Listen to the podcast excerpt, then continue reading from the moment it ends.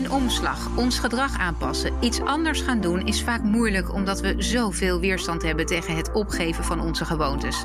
Vandaag gaan we in de werkprofessor in gesprek met Jan Rotmans, hoogleraar transitiekunde en duurzaamheid, schrijver van 30 boeken over klimaat, duurzaamheid en transitiekunde.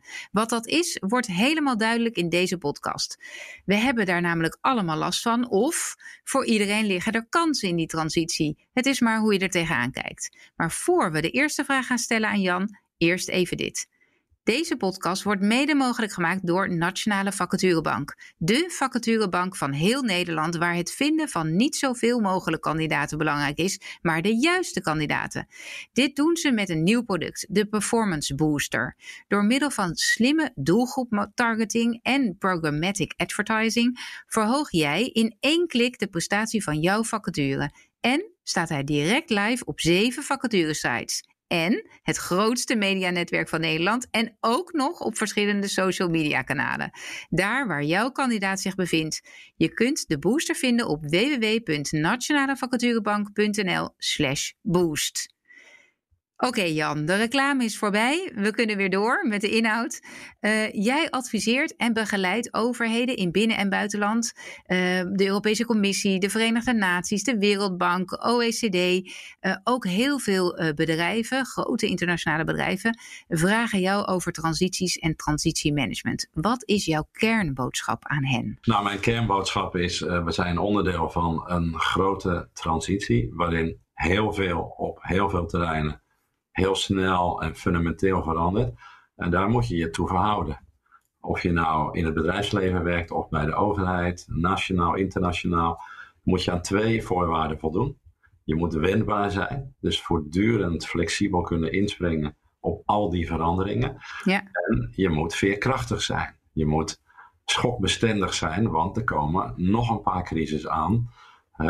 We kunnen ons voorbereiden op de klimaatcrisis.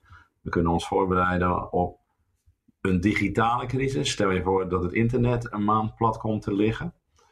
Uh, we kunnen ons voorbereiden op een sociale crisis vanwege de toenemende ongelijkheid.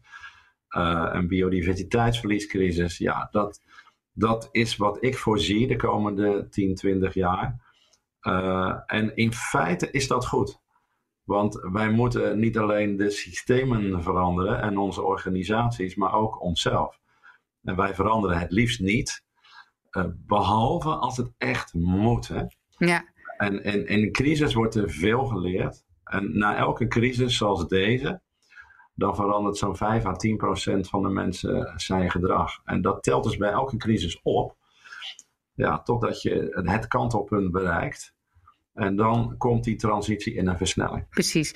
En uh, als we het hebben over, want, er zijn eigenlijk een aantal grote bewegingen die ons dwingen tot verandering. Nou, uh, COVID is meer een, een, is een crisis natuurlijk, maar uh, ik wil het met jou graag hebben over die grote transities. Hè? Wel, welke grote verschillende krachten of veranderingen zie jij eigenlijk op ons afkomen?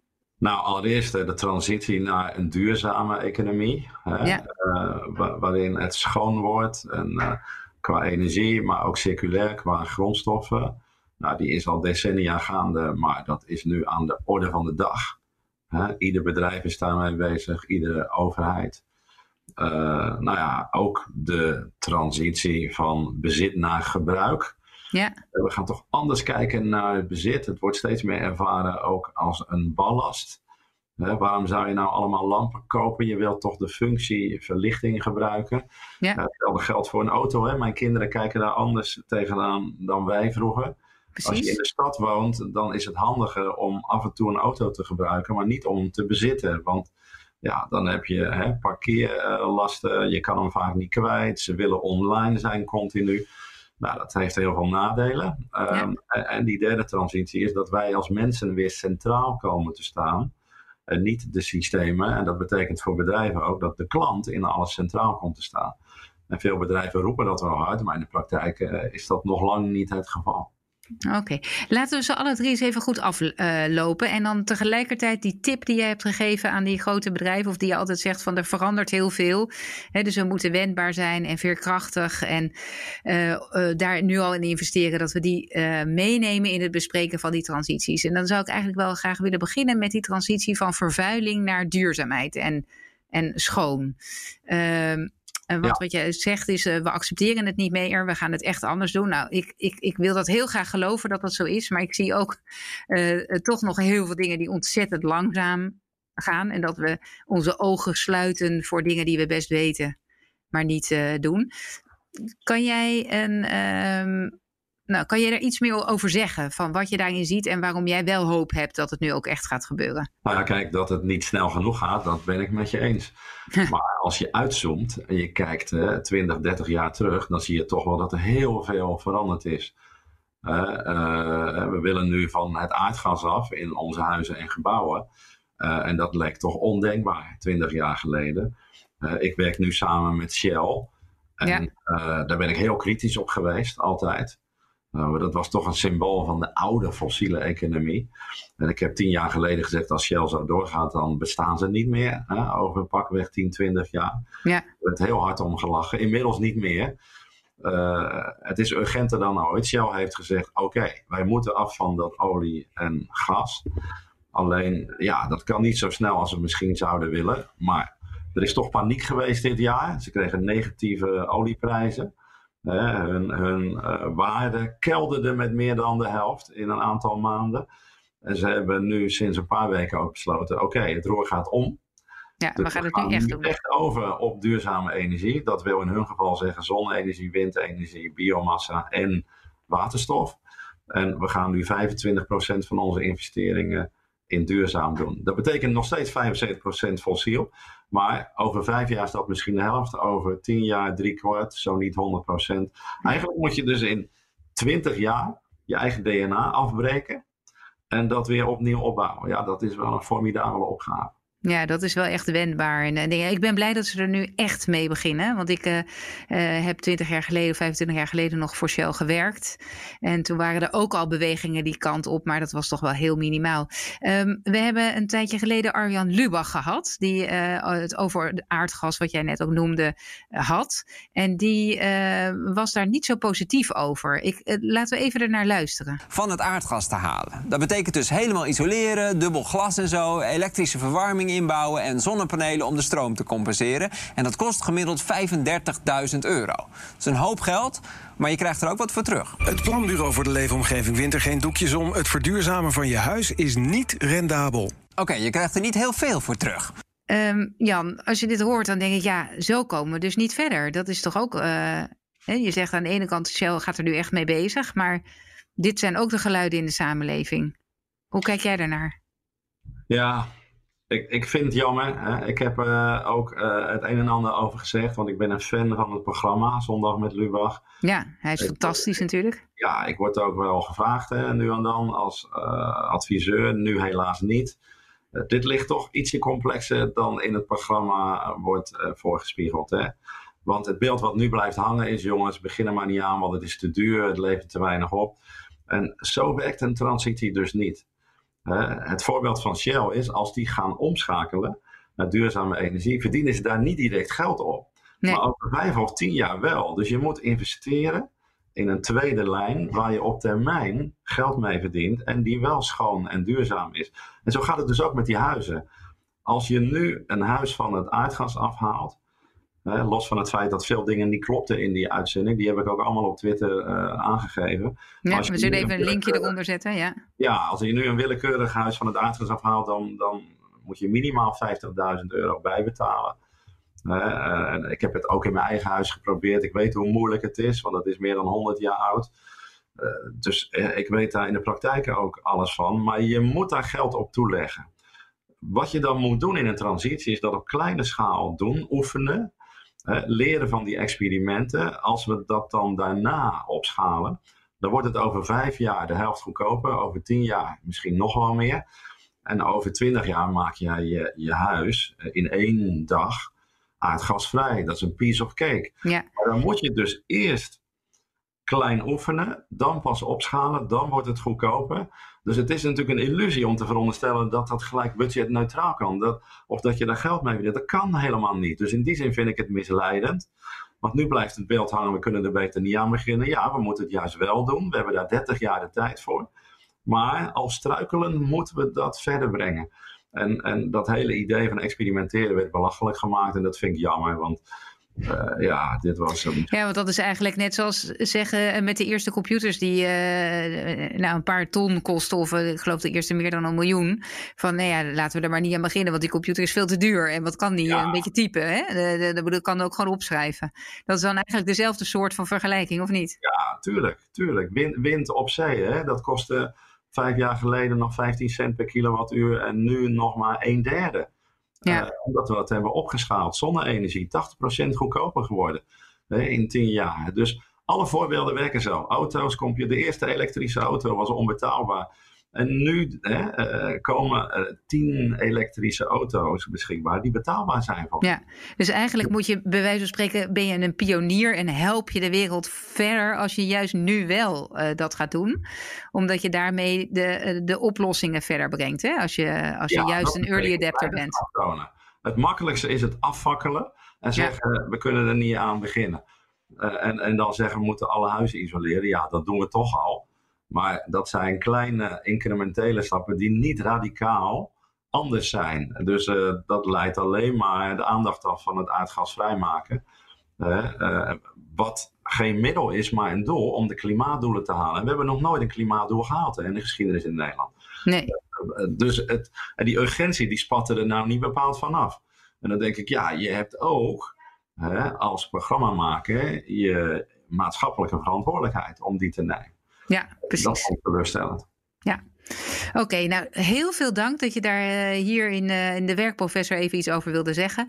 Um, die, dus we hebben het gehad over die, eh, we hebben het nu over de transitie van vervuiling naar duurzaam en schoon. Is er nog iets wat je wil zeggen daarover? Uh, als het gaat over het investeren daarin, wendbaar zijn, flexibel? Um, nou, kijk, je, je bent wendbaar hè, als je uh, eenvoudig georganiseerd bent als bedrijf met zo weinig mogelijk overheid. Als je continu leert van die experimenten hè, met een toekomstgericht verdienmodel. Als je multidisciplinair werkt, verschillende disciplines bij elkaar brengt. Uh, en, en, dat, en, als je die klant in alles centraal stelt. Hè, dus als je de latente behoeften van klanten begrijpt.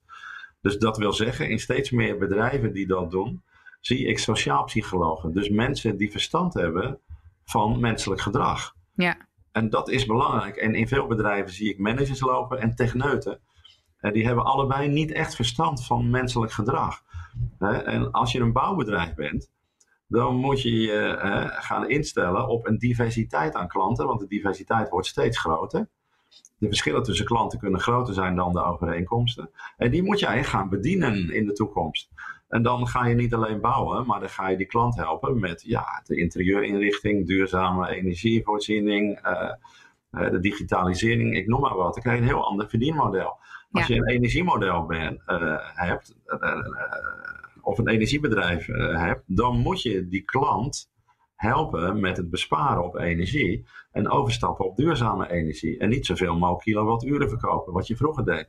Dus elk bedrijf hè, of je nou een zorgbedrijf bent, een bouwbedrijf, energiebedrijf, zit in die omslag. Zorgbedrijven willen nu 100% zorg leveren. Maar dan maak je mensen afhankelijk. Ja. Je wil ze indien mogelijk autonoom maken. Dus moet je minder zorg leveren, maar andere ondersteuning.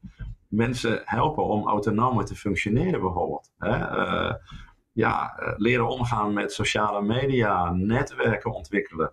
Heel belangrijk. Dus dat geldt voor ieder bedrijf. En dat is het boeiende van deze tijd ieder bedrijf zou bezig moeten zijn met het maken van die omslag.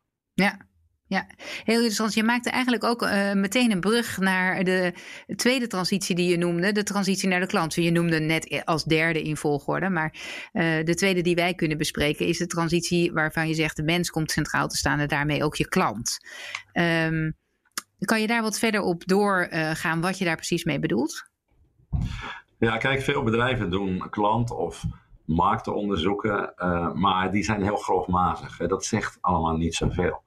Dus je moet vooral kijken naar de latente behoeften bij mensen. Ja. Uh, nou, het, voorbeeld, ik ben ooit bezig geweest hè, met uh, drijvend bouwen. Want ja, in de toekomst moet Nederland rekening houden met zeespiegelstijging.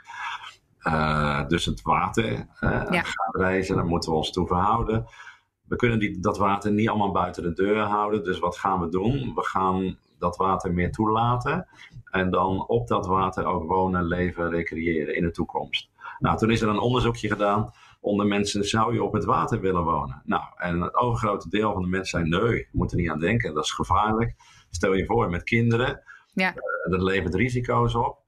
Nou, uh, nog geen tien jaar later kwamen de eerste drijvende woningen. Mensen stonden in de rij. Want ja, als je in de buurt van het water woont of op het water, dat geeft hè, een bepaalde sfeer, dat geeft een bepaalde rust. Vrijheid ook, hè, natuurlijk. Vrijheid. Minder buren, meteen geluiden. Ja. En, en dan verdampt zo'n heel onderzoek, omdat mensen, zeker die koplopers, die gaan daar aan wennen. Die denken, hé, hey, het heeft ook voordelen. Dus eh, dat beruchte filmpje over de mobiele telefoons van 17, 18 jaar geleden. Ja. Toen aan mensen werd gevraagd, zouden jullie hè, een mobiele telefoon gaan gebruiken? Nee, natuurlijk niet, zeiden al die jonge mensen. Stel je voor, dan ben je de hele dag online. Ik moet er niet aan denken. Ja. Een vrouw zei, dan zit ik op de fiets en dan word ik gebeld. Hoe gaat dat dan? Nou, diezelfde mensen zijn nu weer geïnterviewd, een jaar geleden. En die bleken niet zonder te kunnen. Een vrouw, terwijl ze werd geïnterviewd, werd gebeld. Die zei, ik moet opnemen, want dit is heel belangrijk. Oh, je bent eraan verslaafd geraakt. Ja, dat klopt. En die had dat dus ontkend. Dus, ja. Ja. Dus, dus, ik denk nu trouwens heel vaak hoor, van uh, het, is toch ook zo, uh, het is toch ook wat dat iedereen maar weer verwacht dat ik meteen de telefoon opneem. Weet je, ik heb hem heel vaak eigenlijk altijd op stilstaan, anders word ik helemaal gek. Ja, ik ook. Maar er is nu ook een soort van vanzelfsprekendheid van waarom neem je niet op? Ja, uh, de, omdat ik nog iets anders te doen heb in mijn leven dan alleen de telefoon opnemen. Ja, heel goed, anders word je daardoor geleefd. Ja.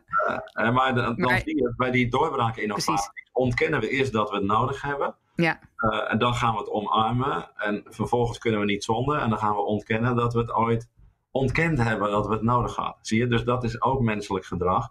En daar is best veel over bekend. En dat is cruciaal voor bedrijven. Um, om die kennis in huis te halen. Als ik een bouwbedrijf was, had ik al lang sociaal-psychologen in dienst gehad. Uh, en niet alleen techneuten en managers. Ja, precies. Wat jij zegt, we moeten niet aan de klant vragen wat ze nodig hebben, maar we moeten zelf nadenken van hey, hoe zitten mensen eigenlijk in elkaar en wat willen mensen uiteindelijk als ze zien wat ik voor ogen heb, wat mijn visie is, als ze dat ja, uh, ook echt uh, kunnen kopen en dan willen ze misschien wel hele andere dingen dan die we aan ze gaan vragen. Ja, dus je speelt ook hier in op de behoeften die zo'n klant in de toekomst kan hebben en ja. dat nu ontkent. Ja. En dat is dus weer toekomstgericht bezig zijn. Dat is onderdeel van veerkrachtig zijn. Dat je niet kijkt naar vandaag, maar kijkt naar overmorgen. Ja. Heb jij daar zelf, hoe, hoe train je jezelf daarop? Of wat doe jij om, dat, om daar steeds beter in te worden? Nou, ik reis door de tijd. Dus uh, ik, ik, ik, kijk, ja, ik kijk door de tijd heen. Dus ik dwing mezelf om elke dag in en uit te zoomen. Elke week, elke maand en elk jaar. Als je onderdeel van een transitie bent, dan lijkt alles heel traag te gaan. Ja. En dan zie je de stroperigheid en de weerstand. Maar als je uitzoomt, dan is er best veel veranderd in een bepaalde periode. Uh, dus ik probeer altijd vooruit te kijken, ook over deze crisis. Hè, uh, voorbeeld... En hoe doe je dat dan? Want wat, wat is voor jou, ik ben vooruit aan het kijken, hoe, hoe ziet dat eruit? Nou, ik, ik kijk naar bepaalde patronen, hè, die nu vaak onderhuids verborgen zitten. Um, en, en dat noem ik de onderstroom. En die onderstroom, als je daar goed naar kijkt, naar die patronen, die kunnen onderdeel van de bovenstroom worden. Ja. Uh, zo begon ik al met klimaatverandering en duurzaamheid toen bijna niemand daar überhaupt nog over nadacht. En uh, als je het over klimaatverandering hebt, dan kun je denken, ja, maar het is zo ver weg en mensen merken daar niks van. Ik zeg, maar er komt een keer een tijd dat het zo warm wordt en zo droog dat mensen daar last van gaan hebben. Of dat het ineens zo nat wordt en zo koud. Dus de weersextremen nemen toe en dan gaan mensen het merken. Het voorjaar begint nu twee, drie weken eerder. Nou, de voorjaar wordt meer de zomer. De zomers worden heel droog over het algemeen. Nou, de, dat soort dingen kun je dus als het ware naar voren halen. Ja. Nou, dat heb ik ook op andere gebieden gedaan. Bijvoorbeeld glokalisering. Globalisering, zei men tien jaar geleden, ja, dat is een antwoord op globalisering. Globalisering werkt vervreemdend. Uh, dat is dus mensen. Uh, ja, globaliseren is we doen alles wereldwijd hè, en overal ja. ook een beetje hetzelfde. Dus ik heb één product en dat is in China hetzelfde als in uh, ja. Europa en in Amerika. En globalisering is je past het meer aan op de behoeften van de lokale markt. Klopt. Terwijl je toch je vanuit een globaal waar je iets. voedsel vandaan komt en of dat uh, duurzaam is, biologisch betrouwbaar, streekvoedsel. Je wil weten waar je energie vandaan komt. Dat, dat noem ik globalisering. Ja. En een mooi begrip wat daarmee samenhangt, ook weer vanuit die onderstroom, is samenredzaamheid. Dus niet zelfredzaamheid, dat ligt eigenlijk alweer achter ons, maar dat je samen in communities, coöperaties, ja. uh, je verantwoordelijkheid neemt en dingen gaat doen. Hè? We hebben energiecoöperaties nu, 500 in Nederland, maar je ziet het over de hele wereld. We hebben zorgcoöperaties, voedselcoöperaties. Dat is eigenlijk vooruit naar vroeger. Dat is ook zo'n patroon. Vooruit naar vroeger betekent terug naar de kern. De mens centraal in zijn of haar community, maar wel op een moderne, innovatieve wijze. Dus niet de touwtjes uit de deur, hè, maar de digitale touwtjes. En, Ja. nou, dat, dat vind ik, dus dat zijn allemaal patronen in die onderstroom die je langzamerhand nu, als je door de tijd heen kijkt, uh, naar voren ziet komen. En dat vind ik het boeiende van mijn vak. Dus ik ben eigenlijk voortdurend bezig met patronen ontdekken en die dan uitvergroten in de tijd. En zo haal ik de tijd naar voren. Ja, precies. En als ik je dan uh, bijvoorbeeld een ingrediënt geef van we zitten nu in de COVID-crisis. Veel mensen voelen zich eenzamer, omdat je natuurlijk minder mensen mag zien. Uh, maar dat zien we niet zo goed van elkaar. Want je ziet alleen de mensen die je zelf ziet. En die zijn dus wat minder eenzaam, want die zie jij dan nog. Um, wat doe je daar bijvoorbeeld? Zo, is dat dan iets waar je dan naar gaat kijken? Of hoe, hoe werkt zo, zo'n ja, element ja, bijvoorbeeld? Daar ben ik elke dag uh, mee bezig. Hè. En, en, vaak is dat contra-intuïtief.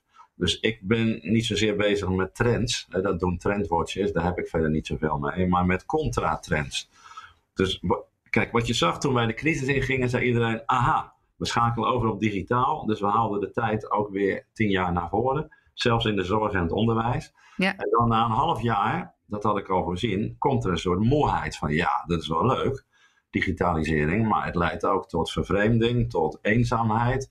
Je, je snakt naar contact met andere mensen. Ja. En dan, hè, van de week mocht ik weer een verhaal houden voor twintig mensen. Die mensen zijn dolblij en ik ook. En dan kan je Ja. wel zeggen, je kan het online doen. Maar als ik een hele dag online werk, heb ik pijn in mijn hoofd. Dan loop ik helemaal leeg. Mijn geest is daar niet op ingesteld. Uh, dan hol ik bijna naar buiten of ik zet keihard uh, Arcade Fire op. Maar daar word ik net gek van. En niet alleen ik, bijna iedereen. Bijna iedereen, ja, precies. Dus ja, we vallen elkaar in de armen als we elkaar weer mogen zien. Oh nee, dat mocht nog niet. Ja, ja dus wat je dadelijk krijgt is een explosie aan creativiteit na deze crisis. En ook weer dat we het gewone, uh, dat, dat, dat bijzonder gaat worden. Het samen dingen beleven, samen dingen doen. Er is een enorme hang naar contact met anderen nu. Ja. Vanuit die samenredzaamheid. Uh, en wij zijn groepswezens. En wij zijn in de kern geen individuen die alles zelf willen doen. Dat is een deel van ons. Maar iedereen voelt dat nu. Hè? Jij en ik. Dus we krijgen dan een hybride model. Hè? de- de- de- Mensen zeggen nu ineens, ja, de kantoorgebouwen gaan verdwijnen. Want nou, niets is minder waar. Uh, we willen elkaar meer dan ooit zien. Alleen, we gaan nog wel thuiswerken online, één of twee dagen in de week. Maar we snakken naar de mogelijkheid om contact met anderen te zoeken. Gewoon fysiek. Ja precies. Het wordt wel flexibeler en we gaan ook andere dingen met elkaar doen. Hè? Want het blijkt natuurlijk, sommige meetings met veel mensen kun je waarschijnlijk veel beter toch online doen. Want dan gaat het uiteindelijk sneller. Ja. En andere dingen kun je weer beter offline doen. Maar Ja. even voordat we te ver af, eh, want ik, ik vind het heel leuk, eh, Jan. Ik wil graag met jou hier nog uren over doorpraten. Maar voordat we te veel afgaan van ons onderwerp, zijn we nog bezig met die transities. Hè? De transitie naar de klant. Nou, dat heb je goed uitgelegd. En ook met deze onderstromen van wat gebeurt er. En dat we die eigenlijk moeten herkennen om dat te vertalen naar onze eigen product of dienst. En dan dat mee te nemen in onze ontwikkeling, zodat we innovatief zijn en wendbaar en flexibel. Uh, Ja. De derde die we nog niet hebben besproken is de transitie van bezit naar gebruik. Daar heb je wel wat al over gezegd. Uh, maar misschien is het aardig om bijvoorbeeld een, een voorbeeld zoals IKEA te nemen, om dat eens even uit te leggen wat we daar nou eigenlijk precies mee bedoelen. Ja, ik had een paar jaar geleden een sessie met uh, IKEA en uh, daar, daar waren iets van 50 uh, jongeren, high potentials, en 50 nou ja, leiders, de CEO en de CFO, noem maar op. En die hadden het allemaal over financiële impact en die jongeren hadden het over maatschappelijke impact. En ik liet zien dat IKEA wel een groen imago heeft, maar nog niet in de top 100 voorkwam van echt groene, duurzame bedrijven. Dus ik zeg, waarom leggen jullie de lat niet hoog? En word je niet volledig duurzaam en circulair? Nou, uh, dat, dat maakte nogal wat los. Hè? Uh, anderen hebben dat ook gezegd na mij. Uh, ze zijn ermee aan de slag gegaan. Nu hebben ze een mooi plan en dat symboliseert wel die transitie. Over tien jaar willen ze volledig circulair zijn. Nou, wat houdt dat dan in? Je koopt in de toekomst niet meer een meubelstuk, een kast of een tafel of een bureau, maar je huurt er een of je leest er een. Die gebruik je twee of drie jaar. Dan breng je hem terug naar het grondstoffendepot. Zij zien die kast of dat meubelstuk als een verzameling grondstoffen. Ze halen het uit elkaar en maken er weer iets nieuws van. Dus IKEA wordt een grondstoffenverzamelaar, een grondstoffenbeheerder en een grondstoffenverwerker. Zij blijven verantwoordelijk daarvoor. En jij als klant komt daar af en toe, neemt een product een tijdje af. Dat is een verzameling grondstoffen. Die heeft voor jou een functie. Je kan eraan zitten of dat kan een verlichting zijn. En dan breng je dus weer terug. En het leuke is, ze hebben nu de eerste proef gedaan met honderden studenten in Amsterdam. Uh, en die lenen de spullen. Die gebruiken dat een tijdje, brengen dat terug en IKEA gaat dat weer bewerken. Dit is zo logisch. Uh, ja, het lijkt mij ook bijvoorbeeld super logisch en heel handig met mijn mobiele telefoon. Waar ze ieder jaar eh, zorgen dat er weer een nieuwe versie van komt. En dat ik de nieuwste, dat ik een abonnement kan nemen waarmee ik gewoon telkens de nieuwste kan krijgen, bij wijze van spreken. En met een ander abonnement krijg je een tweedehands of whatever. Maar het verdienmodel daarachter is misschien wel ingewikkelder, of niet? Ja, daarom oefenen ze ook in het klein, IKEA. Ze beginnen dus eerst met experimenten, kijken hoe dat valt, wat ze ervan kunnen leren. Maar onmiskenbaar wordt dat een dominante trend. en en uh, over tien jaar ben ik ervan overtuigd dat ze dat nagenoeg hebben gerealiseerd. En dat andere bedrijven dat gaan volgen. Ja. Want zijn in die zijn altijd koploper geweest. Maar uh, waarom zou je nog zoveel bezitten als je daar ook veel last van hebt? Je wilt toch geen mobiele telefoon bezitten? Je wil hem af en toe gebruiken als je hem nodig hebt.